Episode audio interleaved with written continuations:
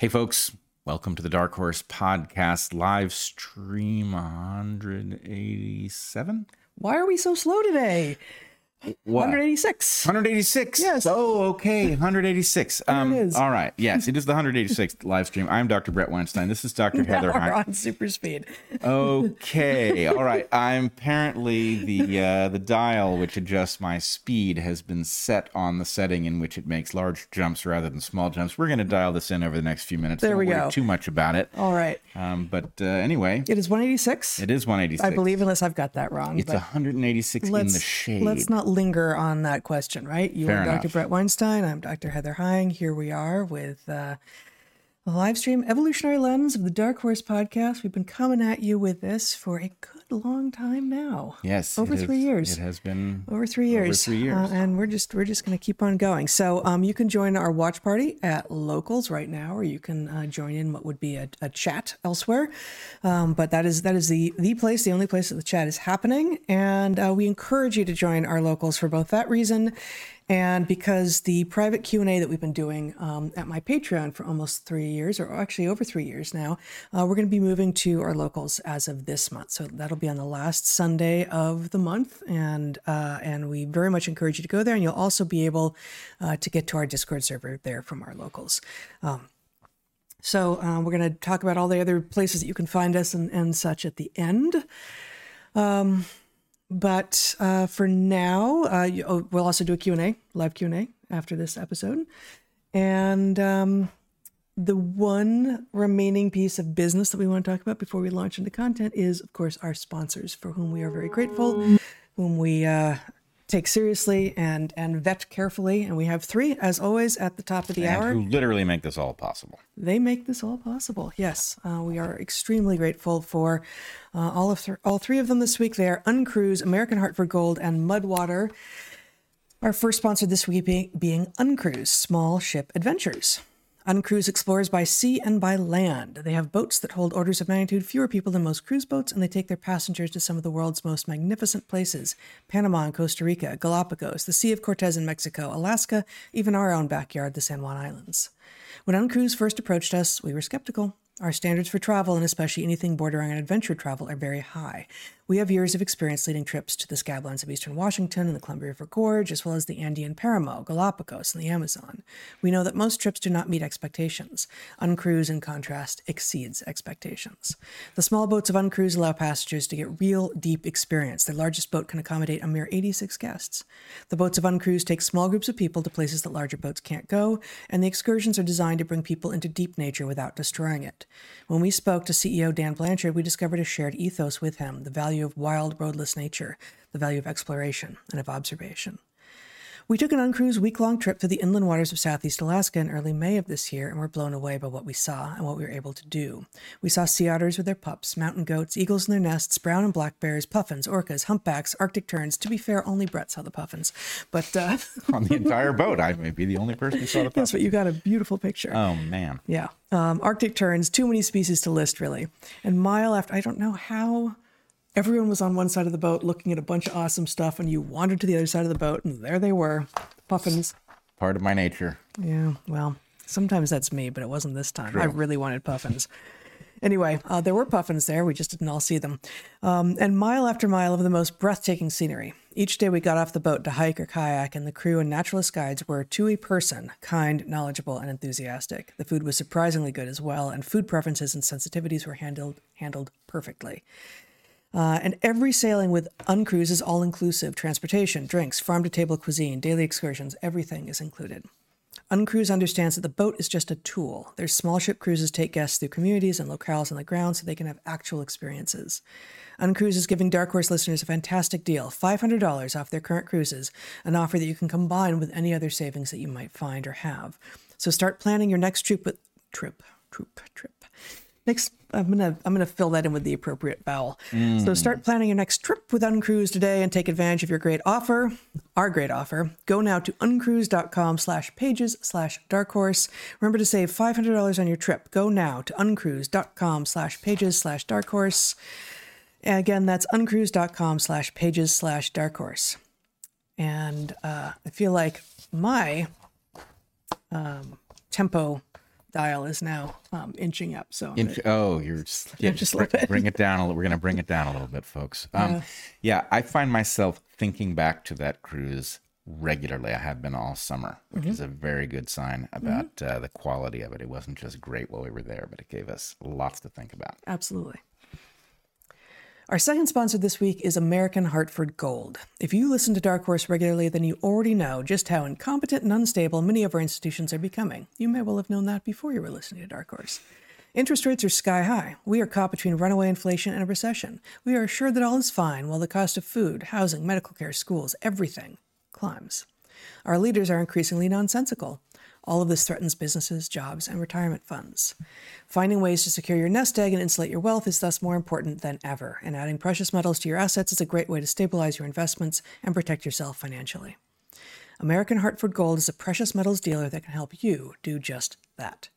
American Hartford Gold helps individuals and families protect their wealth by diversifying with precious metals. They make it simple and easy to protect your savings and retirement accounts with physical gold and silver.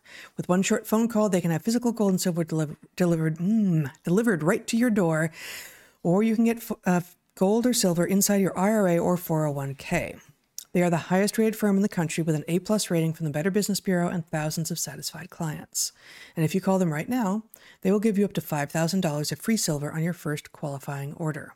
Contact them today by visiting the link in the episode description below or call 866 828 1117. That's 866 828 1117 or text Dark Horse to 998899. Again, to get American Hartford's Hartford Gold's Dark Horse offer, call 866 828 1117 or text Dark Horse to 998899. Cover your assets. American Hartford Gold. All right. Our final sponsor this week is Mudwater. That's M-U-D slash W-T-R. Mudwater, which makes truly delicious products. Mudwater makes a fantastic drink. It's spicy and delicious and chock full of adaptogenic mushrooms and Ayurvedic herbs. I'm going to ask you later to help me understand what Ayurvedic herbs are. But for the moment, I'll just say that with one seventh the caffeine as a cup of coffee, you get energy without anxiety, jitters, or the crash of coffee, and without it radically altering your pace of speech. If you like the routine of making and drinking a cup of warmth in the morning but don't drink coffee or are trying to cut down, try mud water. If you're looking for a different way to kick off your day with a delicious, warming, enhancing uh, cup of something that isn't just a caffeine rush, try Mudwater. Each ingredient was added with intention. It has cacao and chai for just a hint of caffeine, lion's mane mushrooms to support focus, cordyceps to help support physical performance, chaga and reishi to support your immune system, and cinnamon, which is a potent antioxidant, also quite delicious. I'm not a fungus. And not a fungus. That is quite true. It's a bark, which is worse than its bite. Mudwater also makes a non dairy creamer out of coconut milk and MCT, and a sweetener out of coconut palm sugars and lucuma, the fruit of an Andean tree used by the Inca.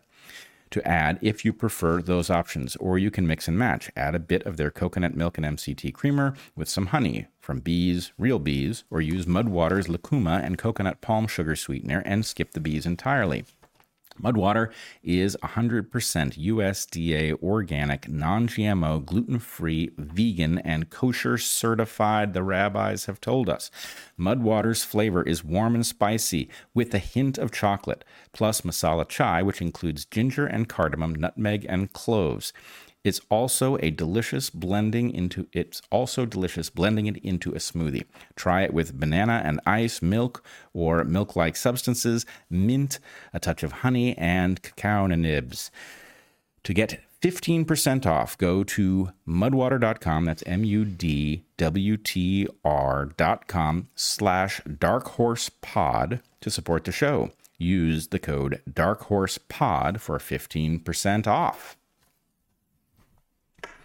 Oh, Yeah, no, we're podcasting. oh, we're back. Oh, sorry. Um, I was just reading my issue of County Highway that came this week. County Highway, the first issue, if I'm Yeah. not mistaken. This is awesome. This piece I was reading, Son of Joshua Tree. I was actually just looking back at the lead because I finished this uh, yesterday. Son of Joshua Tree, Coachella babies overrun desert paradise, Airbnb schemers displace weirdos and freaks, mysterious energies remain. It's like four different sets of uh, headlines. Uh, for those of you unaware, um, County Highway is uh, a new publication uh, the um, the brainchild of a number of people, um, including but not limited to da- uh, David Samuels and Walter Kirn.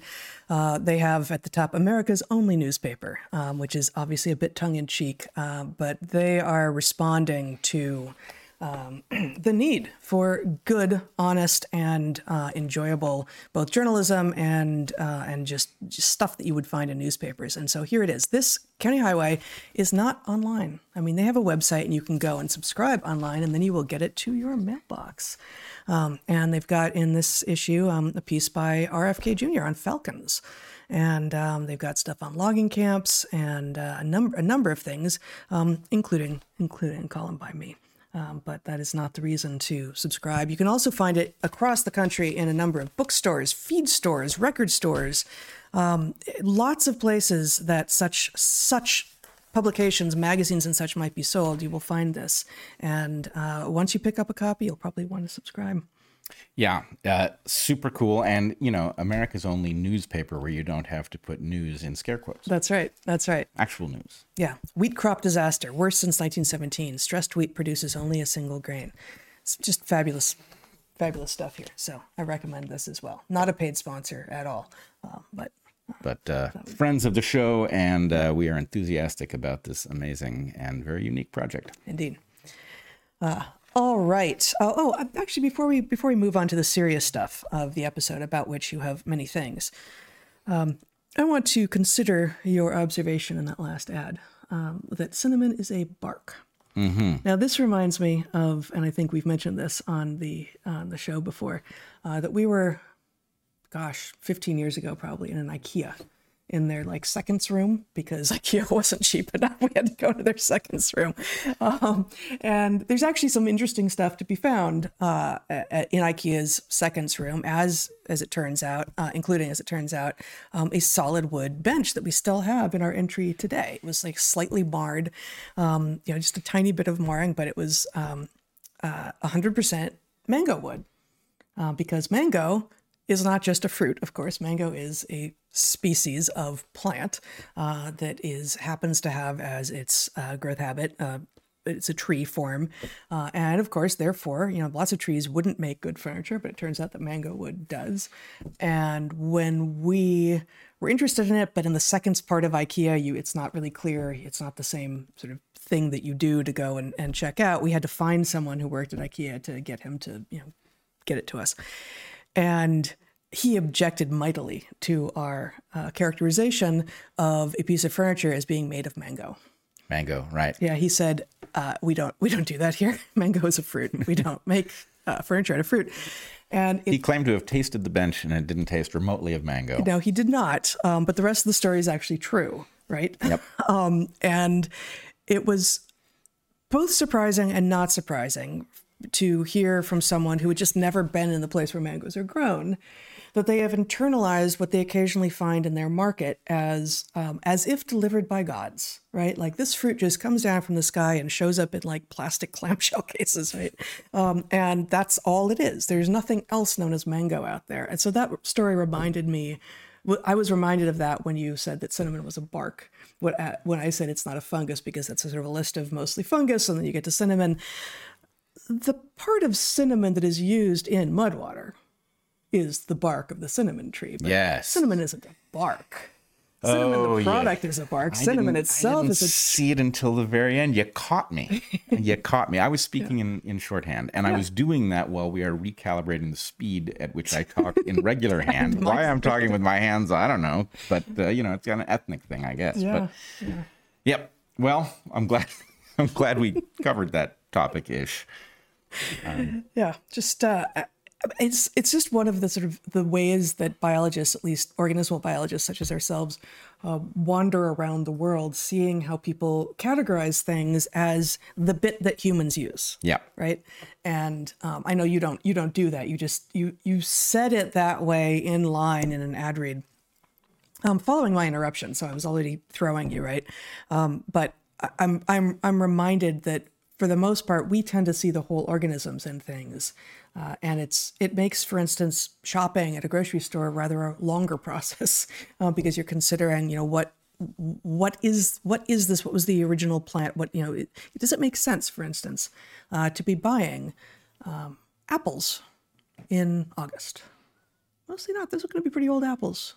Uh, those are going to be old apples or apples from a far remove. Whereas stone fruits and cherries and um, and berries, yeah, this is the moment. This is the moment. So thinking about what the organism is and where it grows and when it grows, and how it was grown is all part of the sort of organismal biology um, approach to and the world. It results in lots of practical advice, like if you were to encounter a cinnamon tree and feel inclined to eat directly from it, stop when you get past the bark.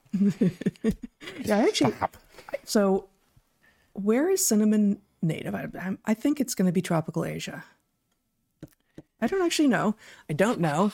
And I don't think I, I feel confident that we've never seen it. I've never seen it in the wild, whereas we have seen, you know, we have seen nutmeg trees, yep. right? And we have and in in forests, and not just in in in um, human produced farms for a nutmeg, but you know we, we, you run into nutmeg and balsa and various other things that people will have heard of. But when you're wandering around neotropical rainforest, you you see these trees if you know what you're looking for. Um, I don't think I've ever seen a cinnamon tree. Therefore, I don't have any idea what the fruits look like.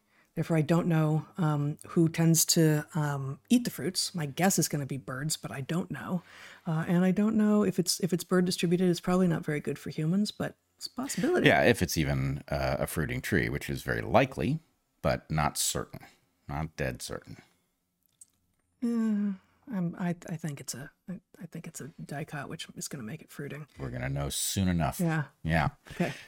All right. Anyway, uh, you were hoping to talk about some things. Yeah, I uh, I want to lead us through a series of uh, connections that proceed from something that we talked about, in fact, last week. It wasn't the first time we discussed this, but last week we talked about a clip from uh, a interview that Gad Saad did with Paul Offit, and in that clip, Paul Offit suggested that the myocarditis and pericarditis that is observed uh, after mRNA vaccinations for COVID might be the result of the fact that the spike protein mimics the chemical shape effectively of the actin uh, protein in heart cells, and that therefore the unfortunate choice of the spike protein might result in the immune system attacking those proteins, doing damage to the heart, which would be truly unfortunate.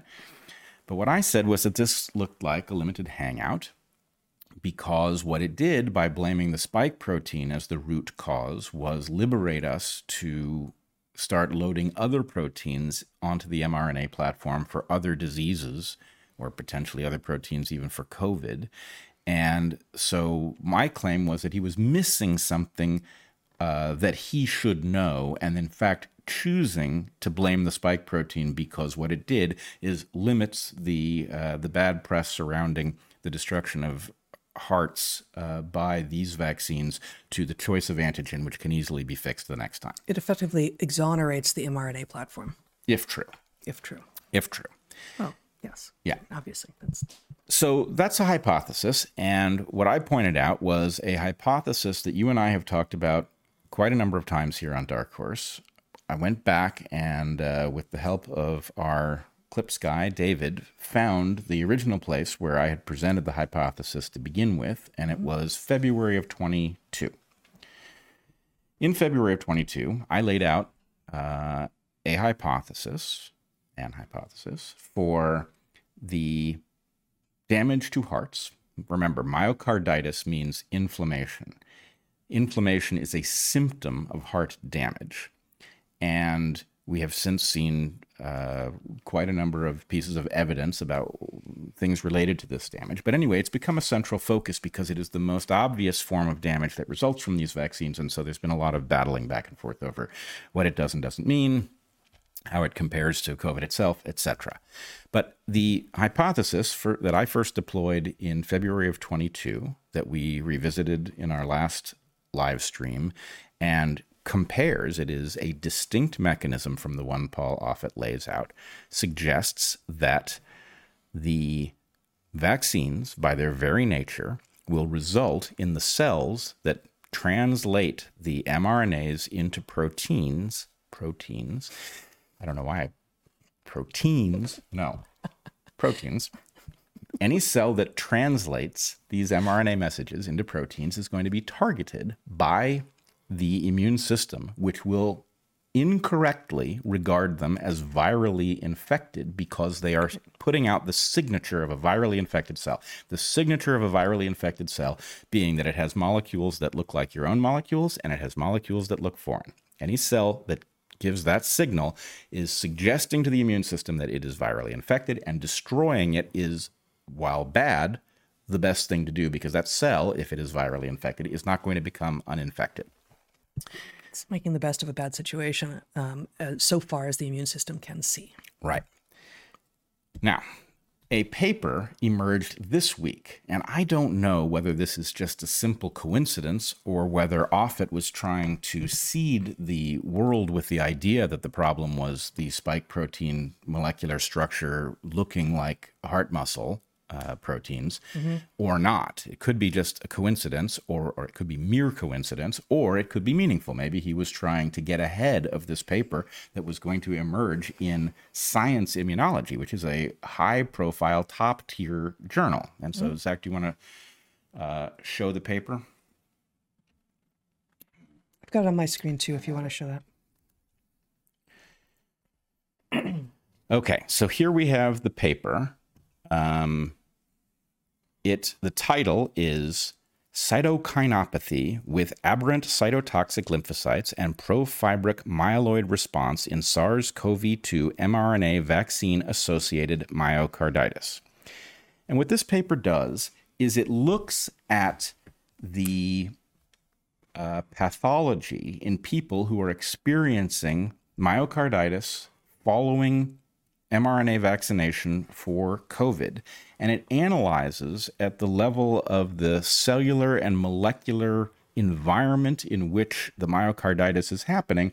It analyzes the various components in order to test competing hypotheses about what might be causing this uh, this pathology. Mm-hmm. And so, what I'm proposing to do is to go through. I think we should go. There's a little uh, paragraph that has been inserted that describes the work, and then there is the abstract of the work, which summarizes the work. The authors themselves summarize the work in the abstract as a standard scientific process. I don't have in the in the official PDF of the paper. I don't have the uh, like lay lay abstract. The lay abstract, but I think we should go through the real abstract, and I will say. Um, I did take a course in immunobiology many years ago. I speak immunobiology for this reason, but I'm not fluent in it and I'm not current in it. This this is, you know, what I learned in immunobiology has stood the test of time. It's high quality stuff and uh, among the uh, best things I did as an undergraduate was taking this course. It has it has paid back dividends each and every year since. I, I learned a tremendous amount. But anyway, I'm going to use what I understand to try to translate as much of this abstract as possible, and you will see the relevance to this question raised by um, Offit and his proposal and uh, my proposal from February of 22, um, which is now finally getting some traction. Okay, the abstract says, uh, and you will help me if I screw it up because there are a lot of uh, complex technical terms here. Rare immune mediated cardiac tissue inflammation can occur after vaccination, including after SARS CoV 2 mRNA vaccines. Now, they have to say rare because you have to kowtow to the appropriate gods on this. You can't possibly be caught in a major journal like this admitting that the injuries from these vaccines are actually shockingly common. Yeah, mo- most of the abstracts we have seen that have in any way found damage associated with these vaccines have ended with a sentence that is that is something to the effect of, but but despite all of this, it is still necessary that everyone go out and get vaccinated right away. Right. So this this does not have that, but it begins with rare. It has to say that, and somewhere. then yeah. somewhere you hear an echo across the academy where everyone goes, "Amen." Right? okay. However, the underlying immune cellular and molecular mechanisms driving this pathology remain poorly understood. Here, we investigated a cohort of patients who developed myocarditis and or pericarditis, and I should say myocarditis is inflammation of the heart itself, pericarditis is inflammation of the pericardium, which is the sac in which the heart sits. So these are both heart associated inflammation but in a slightly different tissue. Yeah. I mean, I, with elevated troponin. You've heard us mention troponin recently uh, in the study that we covered that John Campbell had covered, where instead of waiting for people to walk in with some sort of a pathology that caused them to seek medical help, they simply assessed troponin levels in people who had been vaccinated and found them in something like 1 in 35 people, indicating an awful lot of damage that's subclinical, that doesn't cause you to seek uh, attention from a doctor, but is enough that it's measurable in your blood. But I'm sure it'll be fine. It'll be just fine, of course. Uh, amen. Um, B type uh, natriuretic. natriuretic peptide and C reactive protein levels, as well as cardiac imaging abnormalities shortly after SARS CoV 2 mRNA vaccination. So these are just markers that they're using. Contrary to early hypotheses, patients did not demonstrate features of hypersensitivity myocarditis, nor did they have exaggerated SARS CoV 2 specific neutralizing antibody responses consistent with hyperimmune humoral mechanisms. Specific or neutralizing antibody responses. So what this is going to take a little unpacking, but what they're saying is people have suggested that there might be some folks who I think this is what they're saying. Some folks may have sensitivities which make them prone to myocarditis and they may be just simply triggered by this vaccine. They don't see evidence of that. Mm-hmm. They also say that there's no evidence with hyperimmune humoral mechanisms. Now, what they're talking about here, humoral mechanisms are not entirely limited to but they are primarily talking about antibodies of the kind that you have heard overly focused upon with discussions of these COVID vaccines. What they're saying is we do not see an overabundance of SARS CoV 2 antibodies causing the heart uh, to, to be inflamed. Okay, so they are ruling out these proposals. We additionally found no evidence of cardiac targeted antibodies. Oops. Auto antibodies. Auto antibodies. This is what Paul Offit was suggesting, right? That autoimmune antibodies created because the spike protein mimicked what he said was the heavy chain of the actin molecule in the hearts would result in those antibodies being findable. They didn't find them.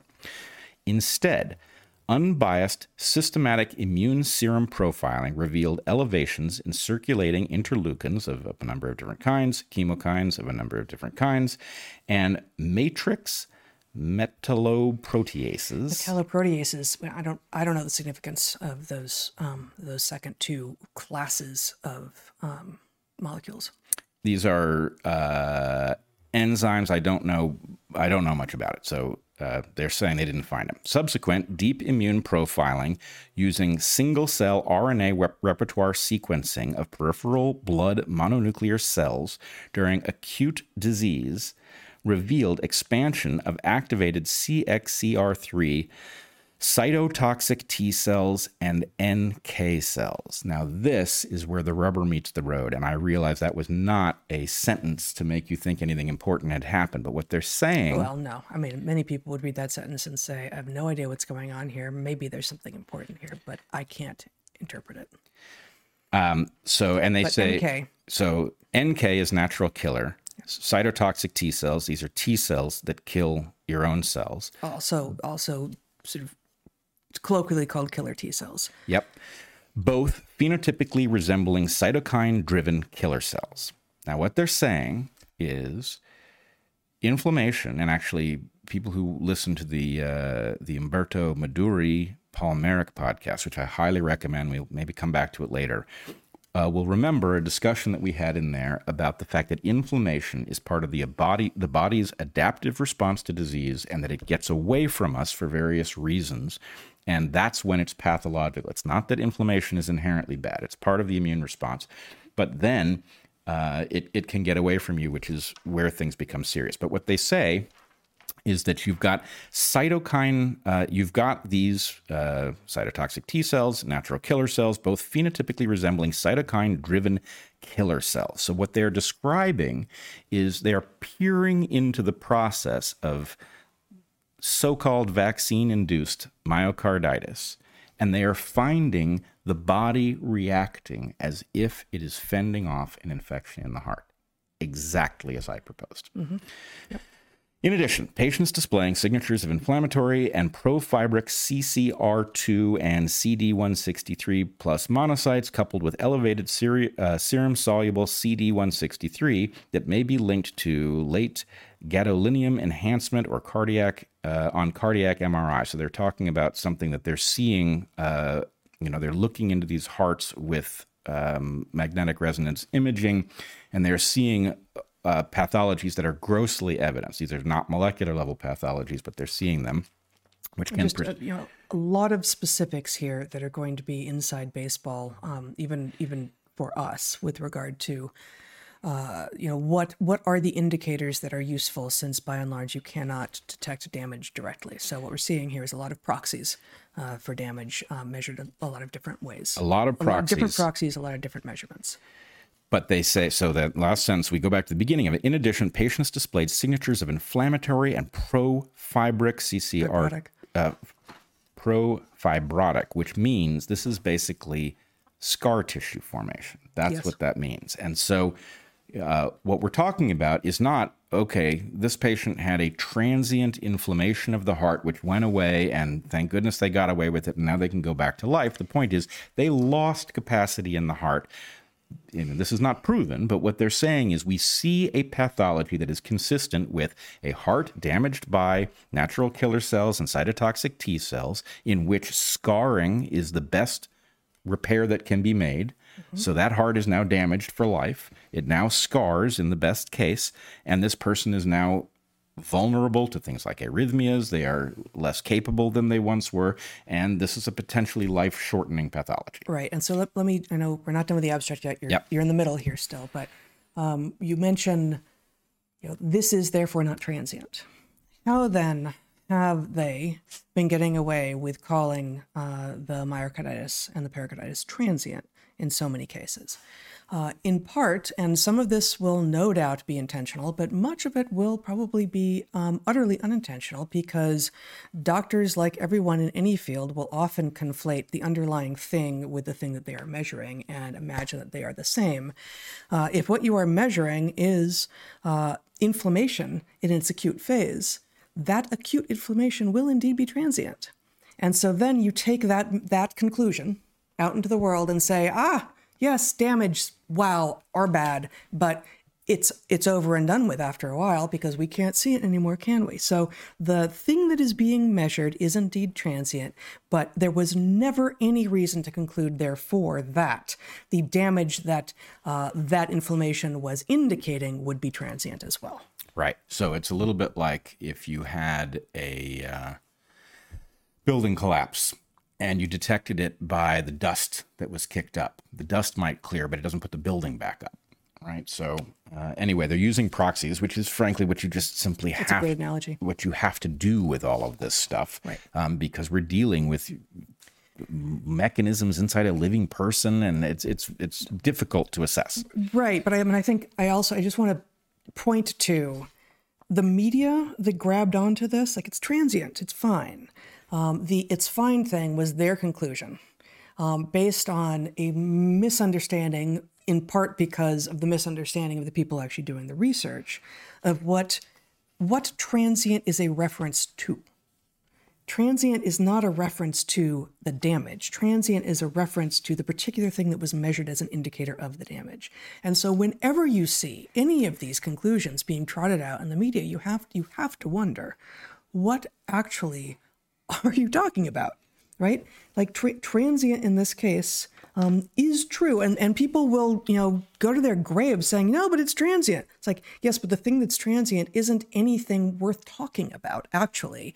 That the only reason we're talking about that is because that was what was measurable, and you know the map is not the territory at some level. Remember the spin doctors? The the group, the, band. like 1990s Yeah, band, had yeah, a great album. yeah. Um, the spin doctors were named after a phenomenon that was very real called spin doctors. Spin doctors were people who went, I believe, to presidential debates and maybe other things, and they were there in the room, ready. They were listening to the debate, and if their candidate, the one they had been hired to protect, screwed up, they would immediately lodge in the the room of people who were trying to figure out how they were going to report the story. They would lodge the interpretation that minimized the damage or flipped it into a win or whatever. Now the idea is, okay, how are we going to take the dire fact of these radically novel transfection agents producing heart damage? How are we going to get the the blue team faithful to all, you know, look down their noses at people who are concerned and say, um, you're obviously a right wing nut job. Everyone knows the myocarditis is, you know, and then transient, transient is going to be the way they're going to spin this very devastating indictment of that technology into something that no reasonable person could worry about. That's what they did. All right. So let's just uh, finish this out here. Together, our results demonstrate upregulation of inflammatory cytokines and corresponding lymphocytes with tissue, hmm, tissue damaging capabilities, suggesting a cytokine dependent pathology, which may further be accompanied by myeloid cell associated cardiac fibrosis. What they're saying is what we see is a reaction consistent with the body damaging its own heart. Why would it do that? Because it's programmed to fend off viruses if they get in there. As bad as heart damage is, an infected heart is worse. So that's what they see is a pattern consistent with that that results then in cell associated cardiac fibrosis. That is to say, scarring, which is the best case. It's bad, but it's the best case.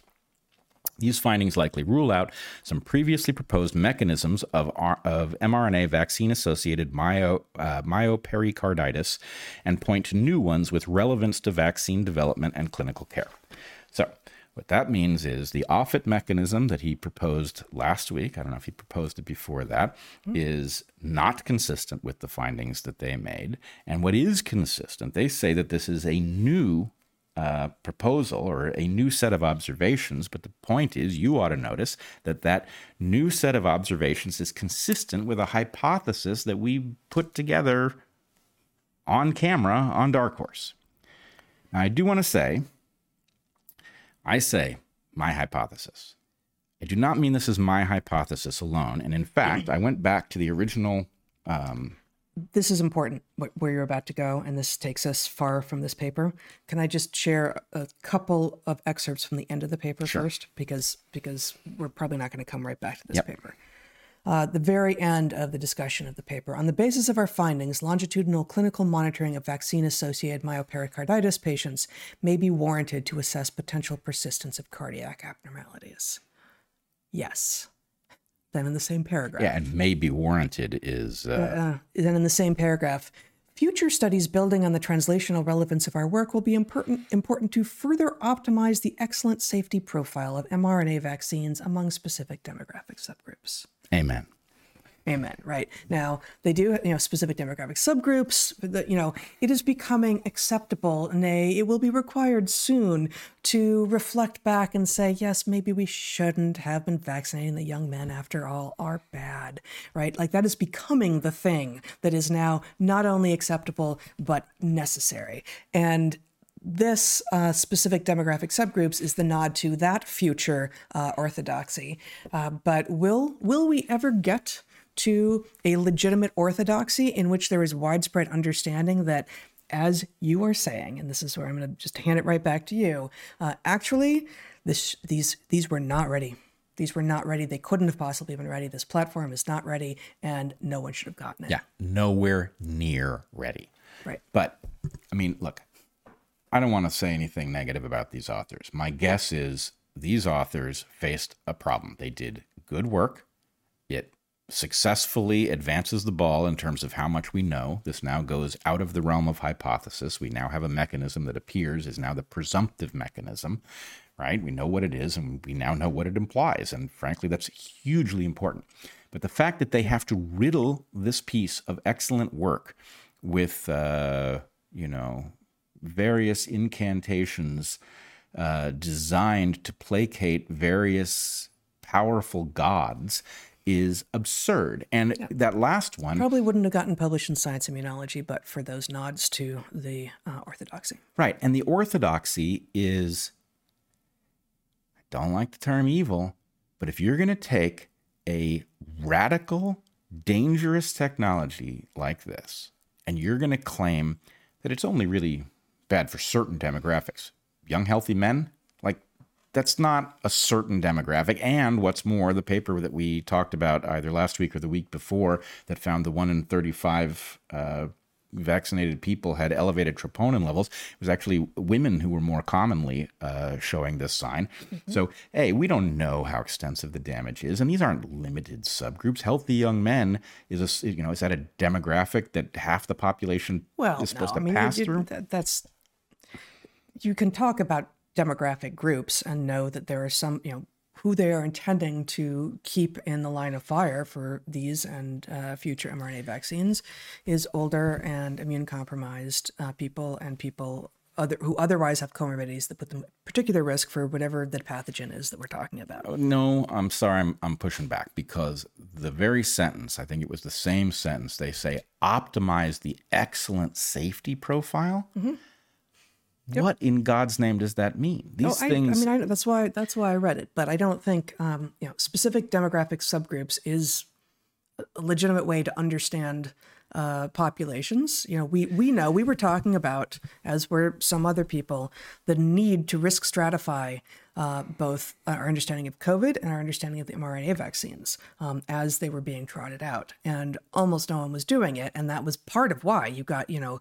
parents living, you know, scared parents living in scared fear until they could get their tiny children vaccinated uh, with uh, so-called vaccines that uh, were at much more risk of doing damage to their children than the virus ever would. Right? Risk stratification is a massively important yeah. thing that we need to be talking risk, about. And risk, so, risk stratification is great, but when you have a novel technology that is a threat to a huge fraction of the population, and then you minimize it by talking about demographic groups instead of saying, actually, we don't know how how big a threat this is, and we don't know if we're noticing it in young, healthy people because it gets obscured by the pathologies that older, unhealthy people tend to have anyway. So the point is this they're just way ahead of what we understand and they're sure. using language to minimize it and that's not cool. That said again the authors did excellent work and they got it into a high profile top tier publication and they may have these are compromises they may have had to do and i don't judge them for that. Okay. Back to the other point. I keep saying my hypothesis.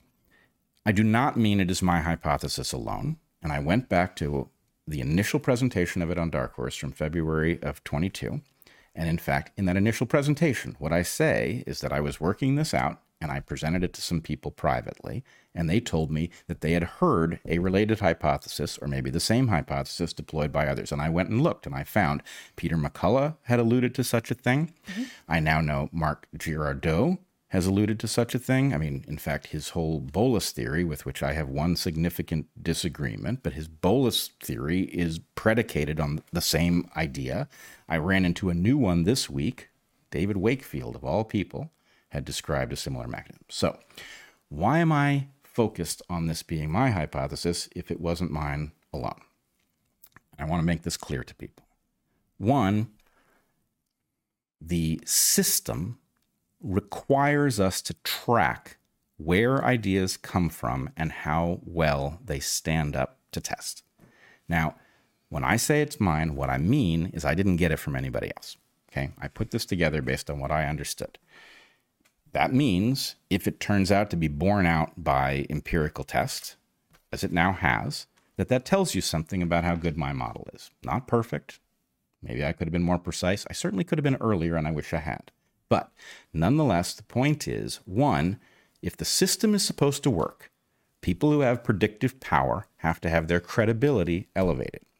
Now, you and I, so if the system does this badly, if you elevate thieves, for example, then you get the inverse effect where people who aren't responsible for a particular thing get credit and they have their uh, credibility elevated.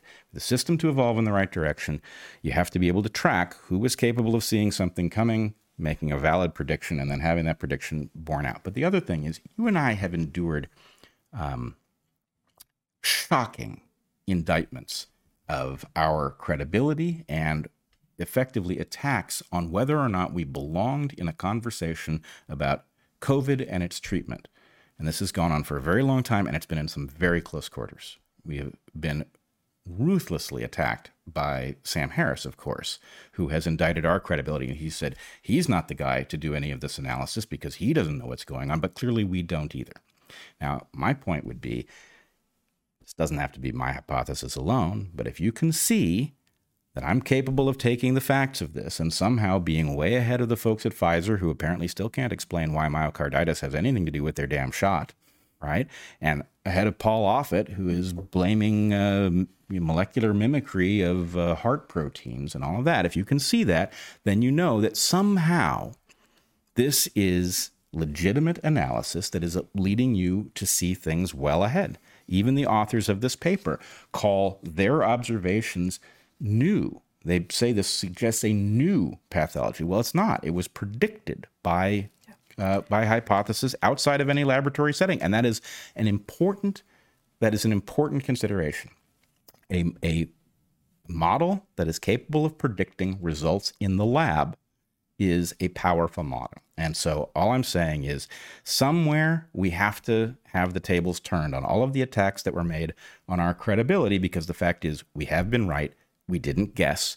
Where we were wrong, we corrected it, and that is what you want in in people who are analyzing situations on which our health depends. That's right.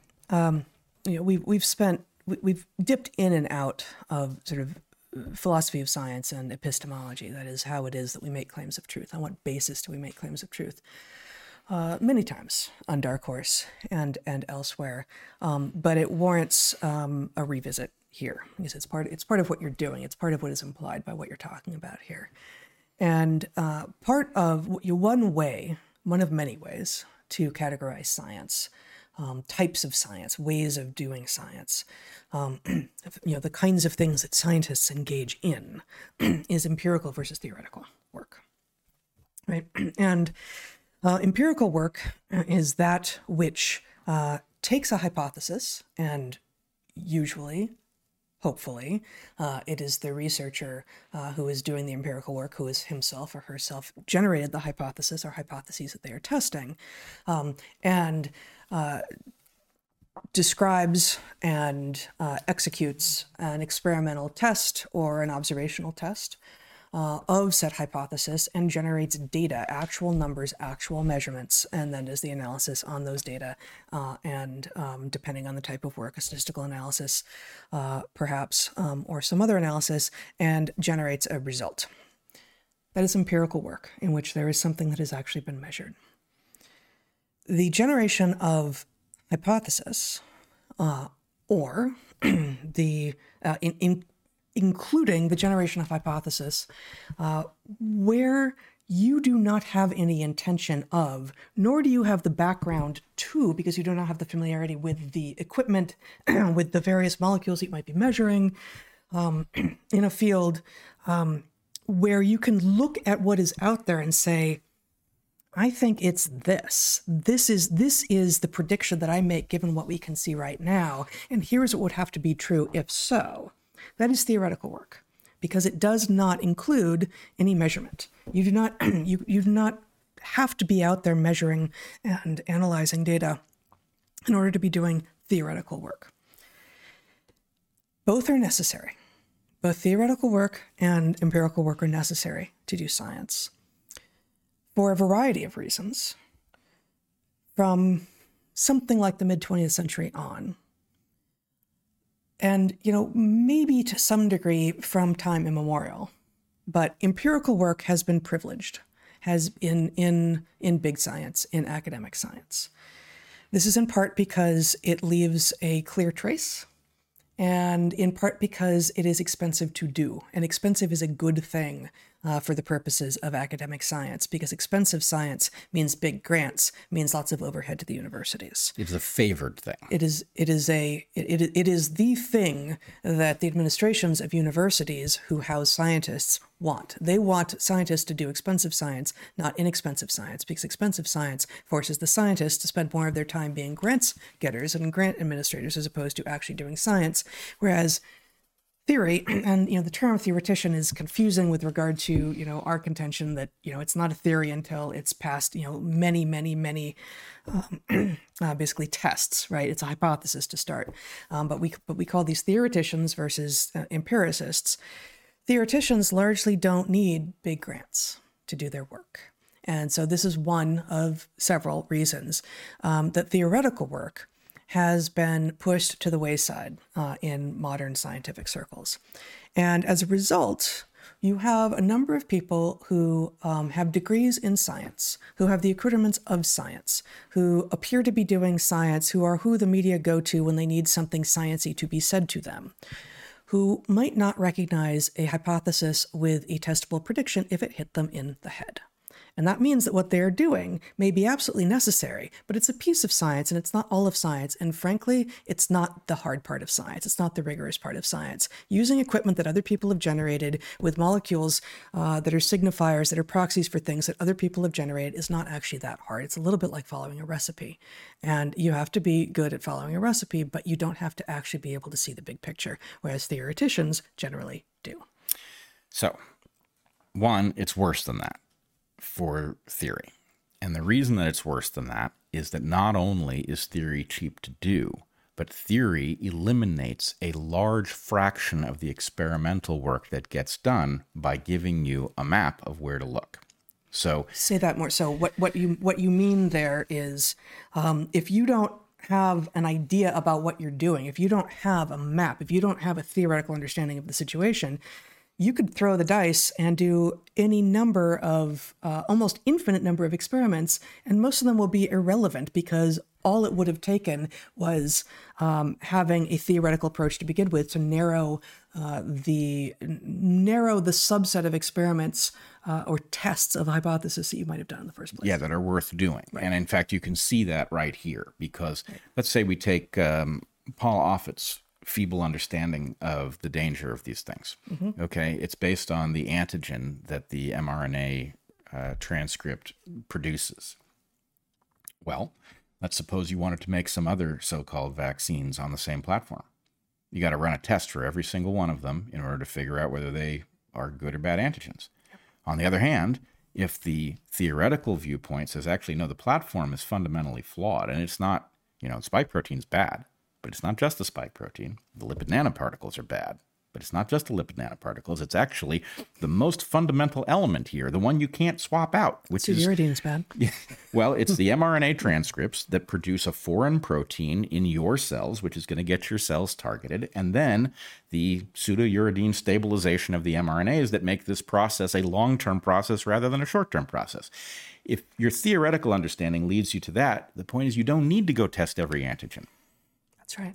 It's already it, it it's not going to be productive. As soon as you've got a foreign antigen, you know that you're stepping into the same mechanism. Now you might want to run a few tests because it would tell you something if hey, it doesn't matter what antigen we swap in as long as it's foreign, we see the same thing. That would tell you, oh yeah, this model was correct. But knowing that this test model from is, widely disparate antigens. Right. Yeah.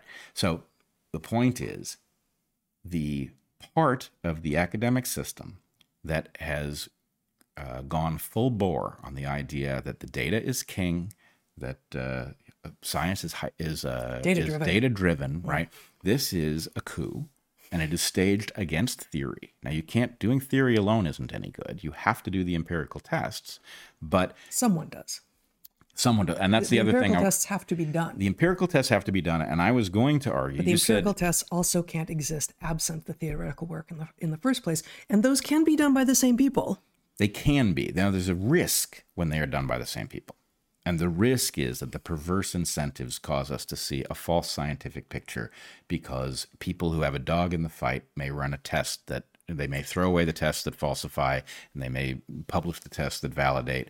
Yeah, well, but but I mean just, you know, from from our particular experience, you didn't do that much empirical work. Right. Um I I did, uh, and it was not in this scope at all. Uh, and both of us 100% generated our own hypotheses. Yep. We, we, were acting as both um, you know, theoretical theoreticians and empiricists um, for the the field work that we did. Uh, and what we haven't spelled out here explicitly is when it is you who are going to then be doing the empirical work, it is even more necessary than um, under other circumstances that you look in advance to try to find the complete solution set of possible hypotheses. Um, such, and you know, will you still have one that you favor? Perhaps perhaps. And that is what the scientific process is supposed to help eradicate. You, you know, the, the individuals who are doing the science will have bias and you cannot get rid of human bias. Um, but the scientific method is one road uh, to minimizing it.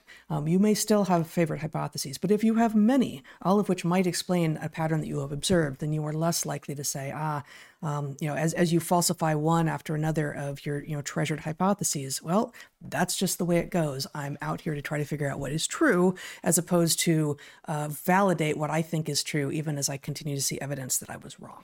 That's all well and good in places where you don't have huge financial incentives. Um, you know, if you're studying frogs or bats or whatever, yep. you can teach people that they have to have scientific integrity and it might work. It doesn't work when you come close to the money. That was that is what I learned from the the telomere debacle. Yep. Was the closer you get to the money, the more ruthless people become, the more eager they are to steal, the more um, clever they are at lying to themselves. Which brings me to the next point here. What you have now is what you might call a paradox. Let's take Sam Harris's confused view, because I think in some ways he speaks well for the blue team myopia. What Sam Harris says is I acknowledge that the institutions are compromised in an unacceptable way. But you're far better off with the institutions than out in the Wild West trying to do your own research or whatever he uh, wants to demonize. Now, here's what you now know that's not true.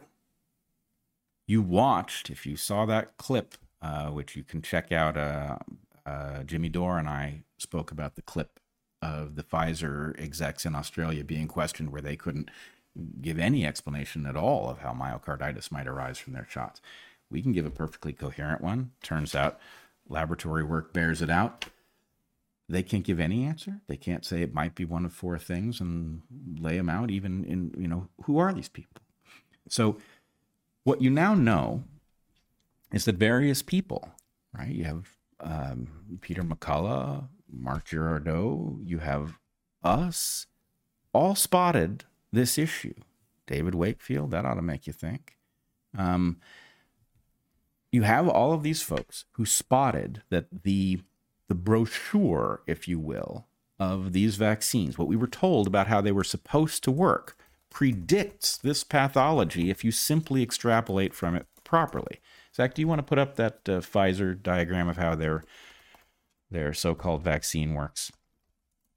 All right, here's Pfizer's own cartoon of how the vaccine works. And I borrowed this from a tweet of Marc Girardot's. And this is how do we know? Is there a date on this? What, I don't. When is this from? I don't know, and I don't think it matters. Okay. How does an mRNA? But as far as you know, they still vouch for this. This is still. Yeah, and I don't think there's anything wrong with their diagram. Okay. But the point is, what it is is a cell that has picked up lipid nanoparticle coated mRNAs, transcribed a foreign protein, and exported it to its surface. That's all you need to know if you understand how immune, uh, the immune system works in order to spot that it is at least a question whether or not this is going to trigger your own system to attack your cells. And then that will lead you to the obvious question of, well, which cells are going to do the transcribing? Well, they told us those the cells that were going to do the transcribing were going to be in your deltoid. As soon as you know that that's not true, you have a, a four alarm fire. So this was all deducible. Why is it that the Academy didn't deduce it? Why is it that the obviously excellent scientists who were capable of sorting out this mechanism and finding the empirical evidence that it exists. Why is it that they haven't been thinking this was a likely explanation all along? Or if they were thinking it, why they didn't lay it out as a pre existing hypothesis here? So, well, you've, I mean, you know the answer. You've, well, you've already said why. It's the money. It's the money. But more in im- part, at, at many different uh, both uh, money scales and temporal scales. So now I want to flip this question on its head and I want to give you the scariest observation of all that comes out of everything we saw during COVID. It was very easy to outthink the experts. Doesn't mean it was easy to do. Outthinking experts is tough, but they were thinking so feebly that it was very easy to outpace them. It was very easy to get ahead, and get ahead doesn't mean be more compelling. Get ahead means be more predictive. See things coming ahead of time that the experts claim not to have known were coming. Now, we don't know if they were lying or they're too dumb to get it, but it doesn't matter. The lesson here is one that actually you will have heard hinted at many times on Dark Horse. You may remember a conversation that I had with Steve Patterson, in which Steve Patterson and I had both come up with the idea that we were living in a dark age. Steve Patterson puts the beginning of that dark age earlier than I do, but it doesn't much matter. The idea that this vibrant technological sphere in which we live is actually a cryptic dark age in which our scientific tools are artificially feeble because our belief structure is interfering with their use. That's where we are, and the evidence that that's where we are is now in plain sight. You have a novel technological mechanism being deployed massively across the globe that was foreseeably going to do damage to all your tissues, including your heart. That was foreseeable based on what was understood, and the people who were supposed to do the foreseeing couldn't see it. What do you have? You have dissidents on the outside saying, here's a problem. It's evident that it will be real. Why are we not looking at it? And the answer is, oh, well, those are quacks. Those are quacks. You can just, I mean, look at their Wikipedia pages. They're quacks. These aren't people you'd listen to. You've got to listen to the institutions because, as frustratingly flawed as they may be, they are the gold standard. No, they are not. They're not quacks. Well, they are and they're not. They are the official quacks, and the actual quacks don't quack at all. Some of them. Um, so the That got very confusing. it did get confusing. Well, that's the way with ducks. They're a, confusing clade. they are a confusing a confusing clade. Mm-hmm. But anyway, point being, what I learned in graduate school is that a stuck field is easy to beat. Doesn't mean it's easy to get credit, doesn't mean it's easy to get heard, but if you just simply want to understand the world better than people in a stuck field, all you've got to do is free yourself from obligations to their sacred principles, right? That works. You've now seen it happen with COVID, where people who just simply were not part of that system, either freed themselves from it or weren't part of it in the first place, were able to figure out what was coming ahead of everybody else. That ought to terrify you because what that says is that all of those fields in which the so called experts were minted are broken. They are incapable of protecting your health. And that includes medicine, it includes, includes virology, it includes vaccinology, it includes uh, the entire regulatory apparatus. These things are broken and I would claim beyond repair. That's not a good thing, but nonetheless, the evidence is right there. So that's where we are. And it does suggest that this dark age is having implications in ways that are not abstract and theoretical. This isn't some, you know, discussion to have in your speakeasy. This is actually a, a material emergency in which we have vaccinated a good fraction of the people on planet Earth with something that never should have been injected into them. And uh, we did so even though there were foreseeable harms that some of us tried to to raise the alarm about. And instead of listening to those people and saying, "Hey, that's a good point. Maybe we ought to study that," we were demonized and belittled. And okay, that didn't work, but it could have. It worked better than it should have. Um, so that's a that's a pretty dire picture. But it is now a picture supported by the evidence, right? We don't have to we don't have to wonder whether or not Peter McCullough is uh, a, a, quack who was once well published in his field, but now he's become a, a, a, compromised marginal thinker. Nope, he was right. His colleagues who didn't see this and injected who knows how many people, they were wrong. That's where we are. Yep, that is where we are. Um, and I don't know if it will be recognized.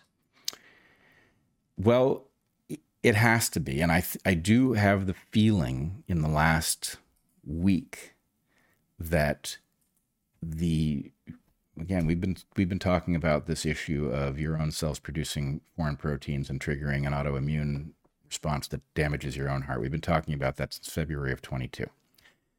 The right now, August of 23, that idea is finally lodging in enough minds, in enough public discussion. Something about that Offit piece caused this now to be a question because maybe presenting that hypothesis in isolation doesn't work, but presenting it as a competing, everybody's heard of spike protein, everybody knows that they're supposed to fear it. And then when Paul Offit overplayed his hand and tried to blame the spike protein for everything, it made it possible to say, here's why, as good as that sounds, as much as that sounds like an admission of what they did wrong, it's actually the opposite, mm-hmm. that that allowed this to break into public. I don't know that the genie goes back in the bottle on this one. I think they may have screwed this up now in the same way that they screwed up lab leak, and I think we may finally be able to have this discussion uh, in a in a sober way. I hope you're right. I think genies are going back in bottles all the time, not by actually stuffing genies back in bottles, but by uh, it's it's like the the genie metaphor equivalent of uh, dilution being the solution to pollution. You kind of like there's so many genies out there, and there's so many misdirections there are so many things that you can draw people's attention to over there. You know, will it be another new virus? Will it be another new war? Will it be another visit from aliens? Will like there's there's a lot of places to distract people, and then coming back to this, like, oh God, COVID again. Must we? Well, I'll tell you. I'll tell you how we're gonna know. I think. Oh, I think we'll know. I just uh, have little faith that it will actually happen because I think uh, we are up against something that is. Um, not willing to lose. Well, I don't care. I mean, it lost Lab Leak. It lost Lab Leak, and it is now losing control of this one. And it, it is gonna ha- it is gonna have to face up to this because if it tries to load other things into that mRNA platform and it has a repeat on myocarditis and pericarditis, which is effectively inevitable, then people are going to know they're going to know what they're looking for. So here's here's how I think we will know whether or not this one has finally crossed a threshold where they can't uh, they can't reobscure it. Mm-hmm. There are many people who have played a net positive role on COVID.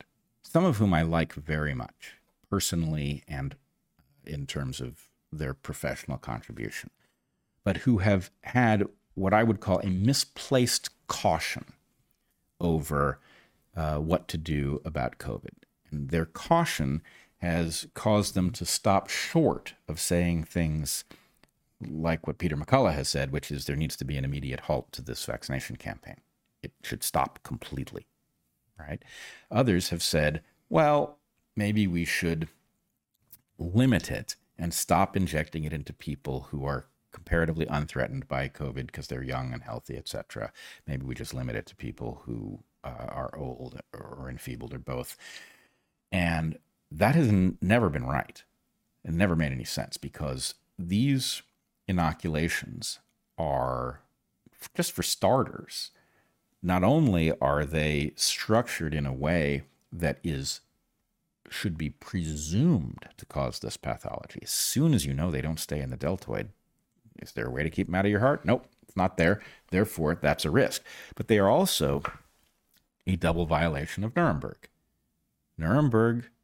The way that they were deployed. Yes, it's not the technology itself, but the fact that it was injected into people who were led to believe that these things were safe and effective means that those people were not informed so they couldn't engage in informed consent because they were not informed. And in fact, there was a systematic campaign designed to prevent them from becoming informed. And then they were coerced. And the fact is, both of the, these things are forbidden. Informed consent has to not be coerced and it has to be correctly informed, not misinformed. So you have a double violation of Nuremberg. And my point would be there's no there's no principle by which Nuremberg should ever be violated fact that we did violate it, and now we have a huge population of people that can tell us something new about the pathologies and who they afflict most, is irrelevant. You don't get to inject some huge fraction of the population and then figure out what the dangers are and then, you know, back off your vaccination campaign and exclude some people from it. These things were not properly tested. They sped them right past all of the things that would have told us that this was true, either in animals or told us this was true in a small number of unfortunate people who were part of a, clinical trial. And so, what I want to know is when those folks are going to recognize that the, what's on the table, what we now know about the the pathologies emerging from this, are serious they are well supported by evidence. They are not rare. And that that means that nobody should be injected with these things, not another one. And that was true from the beginning. Now it's very, very clear it's true. So I'm waiting to see all of those folks who have been advocating for uh, a voluntary process of getting vaccinated with this stuff or a limited process where we vaccinate the vulnerable or whatever it is. None of those things make any sense in light of what we now know. And I am expecting that those people in that group with integrity, which is a great many, are going to have to reconcile themselves to the idea that caution about backing off the vaccine program is not where it, should be. The caution should have been in deploying it, and halting it should be something we do instantaneously now, now that we know what we know, and we should have done it all along. I agree, obviously, that we should have done it all along. Um, I do wonder uh, to what extent um, politics affects even the good people in a non egregious way, such that um, some people who have been advocating for, you know, not giving these products to the young and healthy and uh, and paying specifically attention to the risk stratification of both the disease and the vaccine um, can't could begin to be heard, just as we could begin to be heard, uh, more effectively by coming at it in stages. And uh, that that truth is not inherently nefarious. Mm. I agree. All I'm saying is, I don't think that that was ever what was unknown about these inoculations was substantial enough that objection to the entire process was correct from the beginning. I do understand that people, uh, you know, as the authors of this paper, are caught in a bind. That many of the high integrity folks have been caught in, in, a bind. There, and, there's lots of stuff that you and I know. excuse me, that you and I know that we don't say. Sure. Right, and that that should be true for all intelligent people who are speaking publicly about things uh, for which a majority of people have been sold a bunch of lies. Right, but that that's my point. Is whatever process led people to say less than they knew or to understand less than they should have, that's gone. At this point, any reasonable person looking at the evidence who has integrity should be on the side of wait a minute, what did we do? Mm-hmm.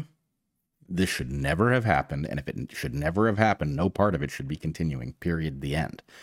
So that is what I am hoping for, and that is what I am expecting uh, if those folks are up to the challenge. And it's not going to be easy because, of course, as we started this discussion, within the academy, there is a religion that requires you to mumble the the right kinds of words in order not to be viewed as a heretic. So, okay, the question is can you now join the heretics long enough for what should have happened long ago to happen now? And I, I really hope that it it does. Indeed. Did you want to talk about the paper in uh, the strangely named journal Vaccine X? Yes. Um, hey, I, let me. Uh, so you, I, I thought you wanted to talk about that as part of this, um, as yep. part of this. Uh, just I'll, I'll set it up slightly, although I don't know much. Um, you can show my screen if you want. Um, this is uh, you, you mentioned this paper existed. Its title is Relapsing Myocarditis Following Initial Recovery of Post COVID 19 Vaccination in Two Adolescent Males Case Reports. So the paper is, as that title suggests, two case reports of um, relapsing, recurring myocarditis in a 15 and a 16 year old male after mRNA vaccination. But just a word first about the journal. Um, what a strange name for a journal. It turns out Um, that so it's Elsevier, which is the you know the most major of the publishing of the academic publishing outfits, um, the most um, predatory, I think, as well. Maybe It that just goes to- along with uh, being major. It likes to claim that it was Galileo's publisher. That claim does not stand up to scrutiny. Uh, it's really they, they've used the name of Galileo's publisher, but anyway, they like to claim that it's that old and important. Yeah. So, I mean, they, they publish um, a huge number of the influential scientific journals. Also, um, I believe, correct me if I'm wrong, maybe you won't know, um, a number of textbooks. Uh, I, I, I believe they're also textbook publishers as well, which I of course so, is a, I- is a I- I don't totally separate, well, not totally separate, is a um, a different way of uh, getting money out of people who shouldn't uh, have money extracted from them in that rate, uh, which is to say undergraduates mostly and you know medical medical students. Um, anyway, Vaccine X is basically the pay for play, the pay to play version of the journal Vaccine. Uh, Vaccine is Elsevier's uh, premium peer reviewed journal, and Vaccine X is a pay to play journal where for $2,000 you can get your uh, paper in Vaccine X. So uh, I don't think there's anything wrong with it, but I think we should separate the term pay to play, which I think is a good term for corruption, for pay to publish, in which you have a journal in which There are editors, presumably. Yeah. There, yes, and the fact the fact is, this is not a peer-reviewed journal. It looks like one, but it is not, and that scheme is not uncommon. And it, there's nothing inherently wrong with something in such a thing. And I would also point out, if, if you think, Well, um, peer review is, of course, completely broken.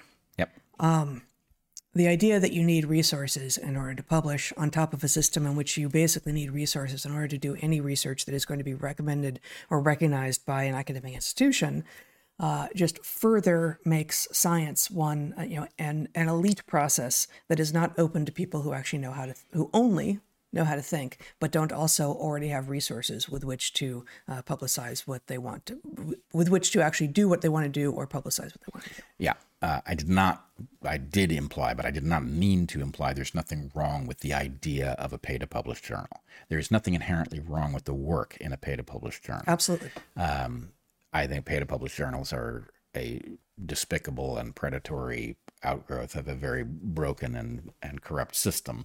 But the fact that something shows up in one doesn't count for it or against it. it It's effectively like a different version of the archive where you have unpublished, uh, unreviewed work that is available. It just gives the veneer of legitimacy that comes from a journal that looks you can't tell just by looking at that page that this is uh, pay to publish rather than peer reviewed. And I believe there are hybrids, but nonetheless, never mind any of that. What you have here is a paper, and you know you could say, well, it's a very small study because it only involves two people, but what it really is is two case reports. It says so uh, of adolescent males who got myocarditis following a administration of these COVID so called vaccines.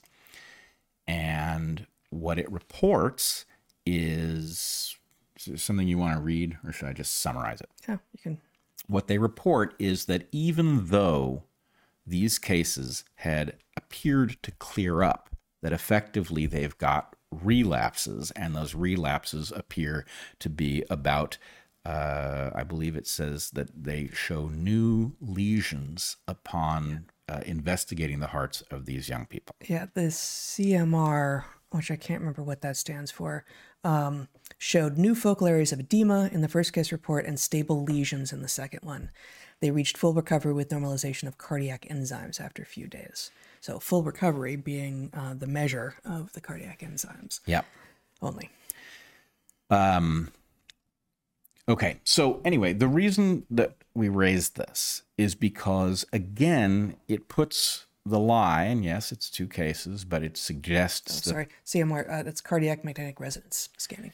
so that these are uh, It's MRI space. it's MRIs of the heart. Yeah.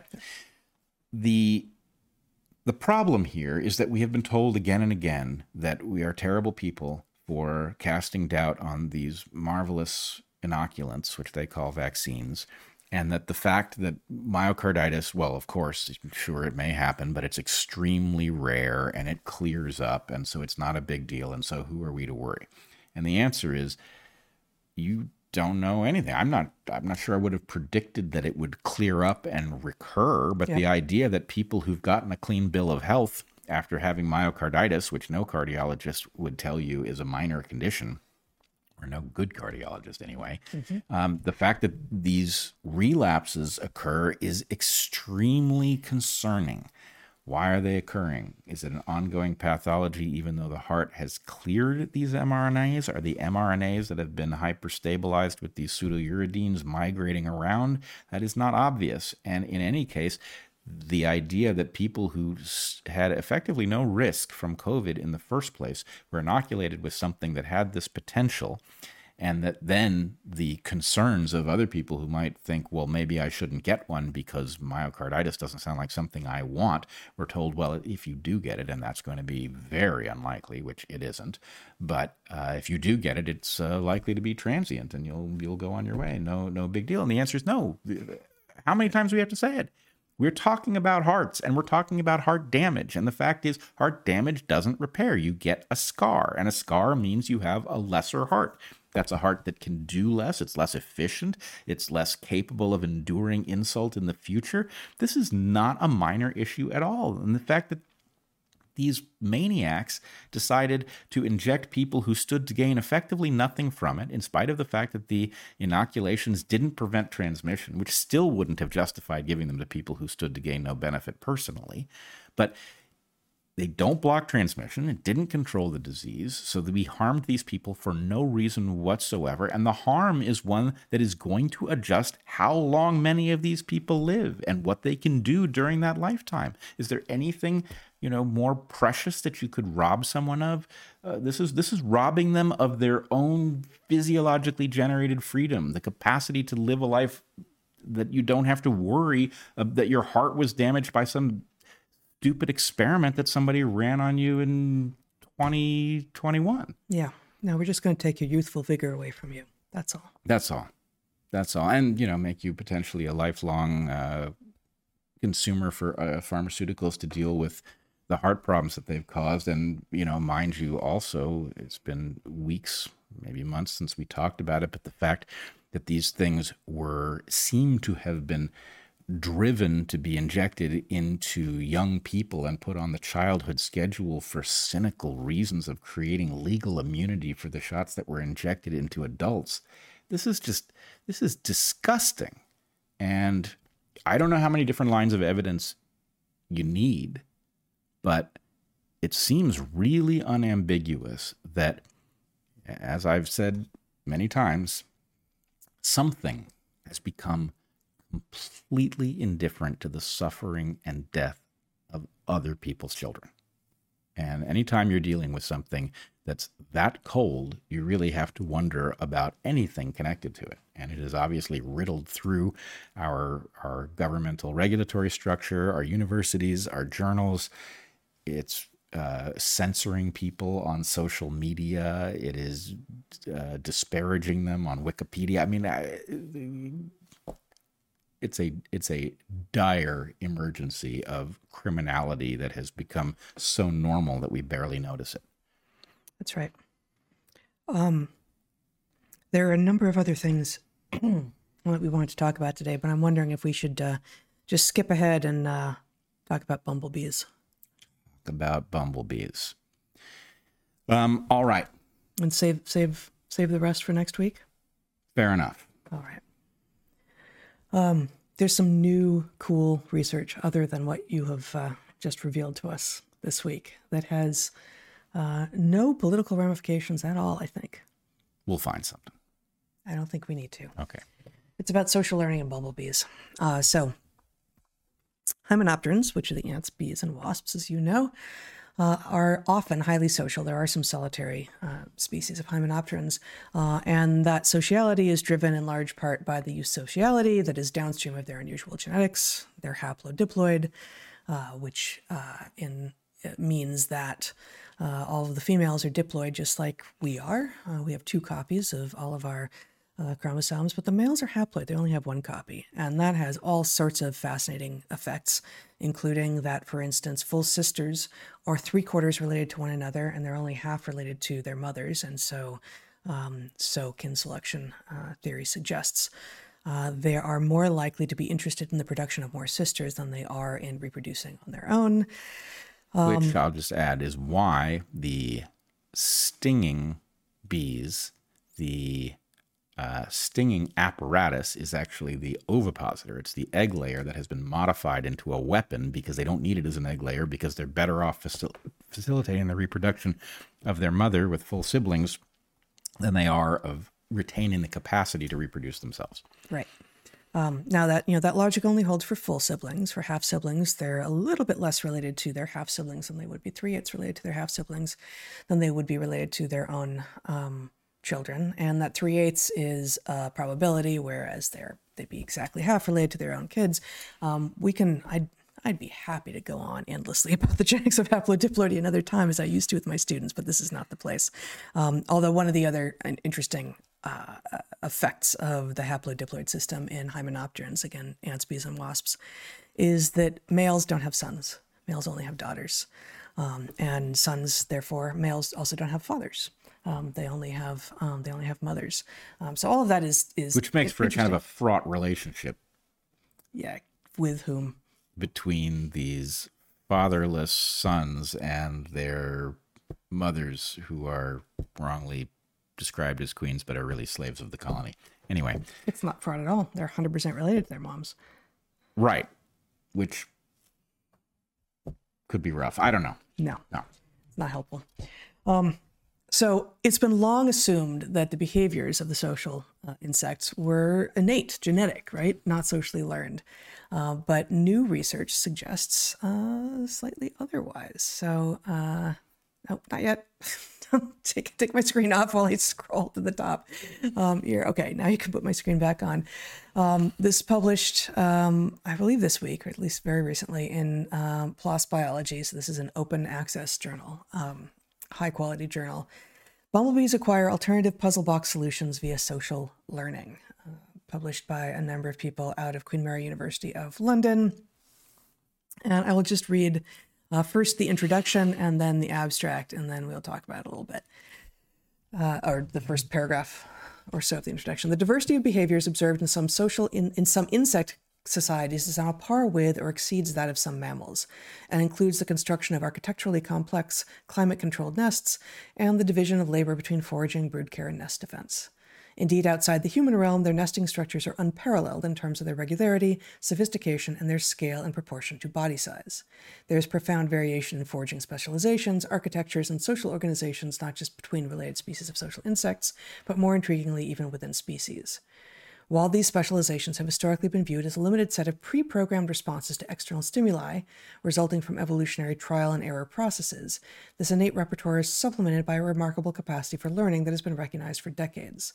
The acquisition of the honeybee uh, dance language is perhaps the best characterized example of social learning described thus far in an invertebrate, and as early as 1884, Darwin suggested that nectar robbing of flowers by bumblebees could spread socially. I did not remember that, that Darwin had suggested this. Uh, then they've got um, what they actually did here is uh, to investigate social learning, a two act action control experimental design is helpful as this can help exclude alternative explanations.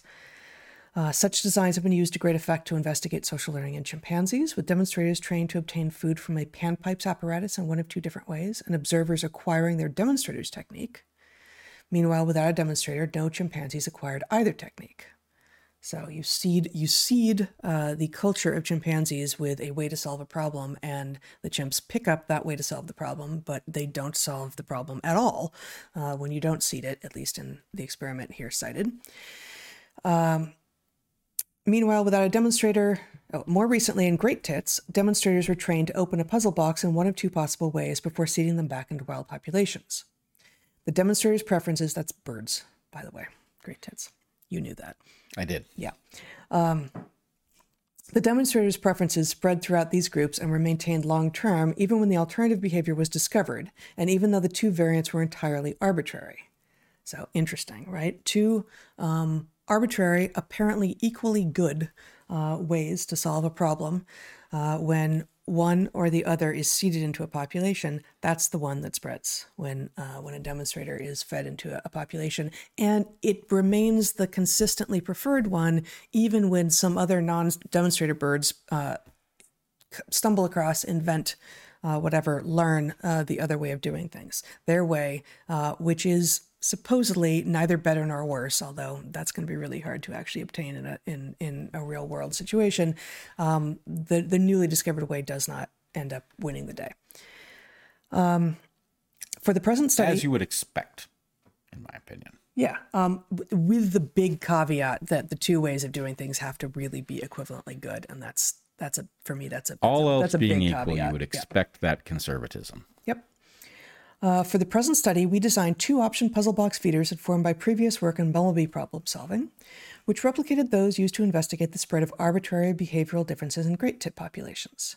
We then developed an open diffusion protocol that allowed the spread of box opening through the group to be recorded and seeded colonies of bumblebees with demonstrators trained to perform one of the two possible behavioral variants. These novel foraging techniques were successfully acquired by untrained bees via social learning. And um, there's a lot more to say here, but uh, as as they allude to there in the introduction, which is uh, odd, um, but they allude to the results in the discussion there. Um, they uh, this box opening behavior spread through colonies seated with a demonstrator trained to perform one of the two possible behavioral variants, and the observers acquired the demonstrated variant. This preference persisted among observers even when the alternative technique was discovered. And in controlled diffusion experiments that lacked a demonstrator, some bees spontaneously opened the puzzle boxes but were significantly less proficient than those that learned in the presence of a demonstrator. So, much as what has previously been described, discovered, and described in both chimps and great tits, which are in turns uh, mammal and bird, which are known to be, uh, you know, have complex brains, highly social, highly capable of learning with cultural transmission of information. Here we have a very similar result in bumblebees. Now, these authors are not going so far as to call this um, this uh, evidence of culture because bumblebees die out. Uh, bumblebees are effectively annuals with only the queen surviving overwintering. And so you don't have um, the acquisition of this learning taking place um, multi generationally, um, but you do have it within uh, the season uh, that, that it is happening. And thus, as the authors say, uh, this is likely to be a necessary precursor to, if not um, sufficient to uh, describe an organism as having culture.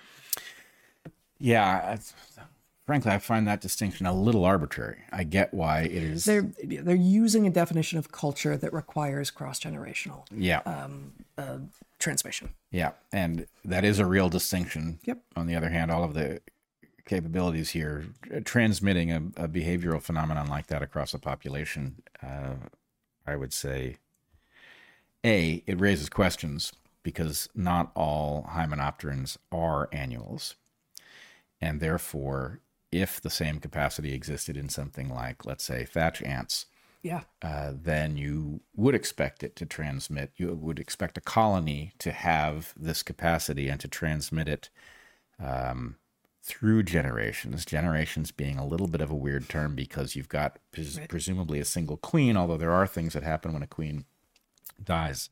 But anyway, all that aside, the reason that you would expect a group of bees who had learned a technique from a demonstrator to be resistant to the acquisition of a new technique, though equally good, is that it wouldn't be equally good because they would be less proficient at the one they hadn't practiced. Precisely. And so you would yes. expect this resistance to doing it the new way.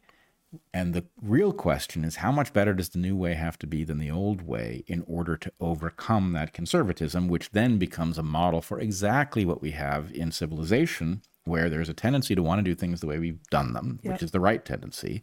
And then there is sometimes a benefit that is worth engaging in the tra- changeover cost. Well, and I think here here is one of the places where um, so uh, bumblebees being annuals and humans decidedly not. Um, will make the answer to that question potentially very different, right? Like if, if you've got a colony that has a, a, a months months long a lifespan measured in months, rather than um, a societal lifespan that could possibly be measured in millennia or at least centuries, uh, it's a very different analysis to say, okay, like I don't care how many times you manage to do the thing, you're going to be dead next month. And it probably doesn't make sense for you to learn a totally new technique when what you're doing is equally good or even um, just slightly less good. And I will say, actually, um, that with regard to the bee work, um, it was like they had like a turn a red thing counterclockwise or turn a blue thing counterclock or clockwise. I don't I don't remember the specifics, but there was a red and a blue tag. And red is right near the edge of what bumblebees can see very well. And so when there is no demonstrator, blue tends to be the thing that is discovered. Mm. Uh, they both work equally well, and the bees can see the red, um, but they don't find it first. That said, when the demonstrator is um, trained on red and blue is discovered in that colony, red still persists. So um, that that suggests that sort of like sensory exploitation is not going on here, right? Like that. Oh, well, we can see this thing, but actually, you know, George over here has discovered, Georgina over here has discovered, um, you know, the thing that we can all see better. So let's go there. It's like, you know what? We're, we're all going to be dead soon. Let's just stick with what we know. Well, again, this is, there's going to be a threshold of superiority. And in fact, I didn't read the paper, so I'm just learning about the, the technique. But it does seem to me that you can actually, there, you've got a continuum of difficulty that you could deploy that would cause you, to find the threshold at which the changeover was worth paying. Right. And it would be interesting whether that changeover, that threshold was at a different place at a different point in the season. Yes. Right? Precisely. Um, but anyway, that is really interesting. And that does sound like such a fun experiment. Doesn't it? There are a lot of boring things you can do in, uh, this, this looks... in biology graduate school, but that sounds like fun. Yeah, no, it, it does. And, um, yeah, social learning in, in bees, um, and just you know reminding us again uh, that we uh, imagine ourselves uh, the only ones who are capable of the things that we do on this planet uh, at our peril. It's it's silly, right? You know, there there are a lot of other ways to be, and many other organisms do things better than we do, and uh, and many do things worse. But also, there are a lot of other ways to arrive at similar kinds of skills. And here we have an example in bumblebees. Ways to be a bee. Ways to be a bee, indeed. All right, I think um, that's gotten us to the end of uh, our first hour or two here. um, we're going to take a break and come back uh, with a Q&A that will only be on Rumble uh, and uh, and later on Spotify as well. I think are we putting these on Spotify? Yeah, uh, the the Q and A's. Um, okay, so um, and so you can ask questions uh, in the live Q&A at uh, darkhorsesubmissions.com. That's where that happens. We've got a lot of good guest episodes coming out right now. You mentioned earlier the one that just came out on Saturday mm, with... Berto Meduri and Paul Marik. Uh, and, and it's a conversation which many people who have watched it have uh, had a rather profound experience from it because it talks about a story, an unknown story. In fact, we broke it on Dark Horse, an unknown story where pharmaceutical skullduggery upended a safe therapy in favor of a new and highly profitable and not safe uh, therapy. And this, it ultimately ended up having something to do with COVID, but this started 20 years before. So, anyway, it's a very interesting story, very well worth engaging, and I would encourage you strongly to, to go check it out. Excellent. Um, also, please check out Natural Selections, my um, my Substack. This week, I posted a piece I wrote a few years ago uh, called "In the Footsteps of Those Who Came Before" about walking the Yumbo trails in um, in the Andes, in the Ecuadorian Andes, uh, which uh, in the in, in the mountains of South America, uh, the soils are such uh, that when you walk a path a lot over time, uh, it wears it wears in. And the trails, some of the trails that you can now walk in the Andes, uh, specifically in the Maquipucuna Reserve, where uh, we spent time with students, The walls, they're very narrow. It's basically single track. Uh, you wouldn't want to bike there, but it's basically it's single track. You can't go two, two abreast. Uh, and the walls are sometimes over the height of a human head. Um, often these are three, four foot high walls. And that's not made mostly by moderns. These were made by Yumbo people who coexisted with um, and were actually in some collaboration with uh, the Inca and existed before the Inca came to Ecuador. Uh, so um, it, is truly remarkable to know that you are literally walking in the footsteps of uh, people from a thousand, two thousand years ago, uh, and uh, and try to imagine what their lives were, and not um, not make simplistic generalizations about what they must have been because they were ancients. Uh, so that's at Substack. That's at Natural Selections this week. Um, we, I would encourage you again to join our locals. Uh, we are the Discord is going to be on there uh, soon. Uh, we have the watch party, you know, right now for this and for our Q and A, uh, for for our live streams, and we're going to start doing our private Q and A uh, only on locals uh, starting this month on the last Sunday of the month. We have darkhorsestore.org where you can get some get some stuff, PSYOP until proven otherwise, Dark Horse stuff, Epic Tabby. Uh, our Epic Tabby has been absent lately, but he'll, he'll show up again soon, I would hope. Um, he been on vacation? No, it's August, I guess. He's like an extended walkabout. No, he's fine. He's good. He just has been camera shy of late, as has Tesla, our our Panther cat. Um, you can get copies of Hunter Gatherer's Guide to the 21st Century everywhere books are sold, including at Darvill's here the, in the San Juan Islands, uh, where it's signed. And um, we forgot to mention last week that you are continuing to have excellent conversations at your Patreon, and you had those this last weekend, and you will continue to have those even as we um, move, um, try to encourage more most people to move over into locals. But um, your higher level patrons are, are still going to be uh, having conversations with you on the first Saturday and first Sunday of every month. Yep. Coalition of the Reasonable, if you want to talk about current events, and evolutionary biology is the other discussion in which we talk about. Uh, sometimes it involves current events, but it often uh, it is focused around evolutionary principles and questions. Anyway, they're both great. Excellent. And um, both at your Patreon and my Patreon and our locals soon, you're going to get access to our Discord server, which is just a wonderful, wonderful group of people um, engaging in um, difficult and not so difficult topics, having book clubs, karaoke, happy hour, lots of great stuff. And every week that we do a Q&A, um, we start out with a question from them. Uh, so that's another way to uh, to interact uh, with us. Once again, we encourage you to check out our wonderful sponsors this week, which were um, Uncruise and American Hartford Gold and, excuse me, Mudwater. And um, we will have links to those sponsors in the show notes, as well as to the papers that we talked about this week. And a reminder that we are supported by you, our audience. Uh, so please consider subscribing to our channel on Rumble. That actually will help us out. Uh, so please consider doing that. Please join us on Locals. Uh, share share whatever you see that you like. Uh, share it with your friends, and um, and on YouTube as well. Uh, we you know were demonetized by YouTube over two years ago, and that has not changed, and that looks like it is unlikely to change. So uh, while Goliath uh, does its dirty work on us, we continue to exist, um, but mostly because of you, our audience. So uh, we are very very grateful for your support, and um, and and will continue to be so. So until we see you next time, be good to the ones you love, eat good food, and get outside. Be well, everyone.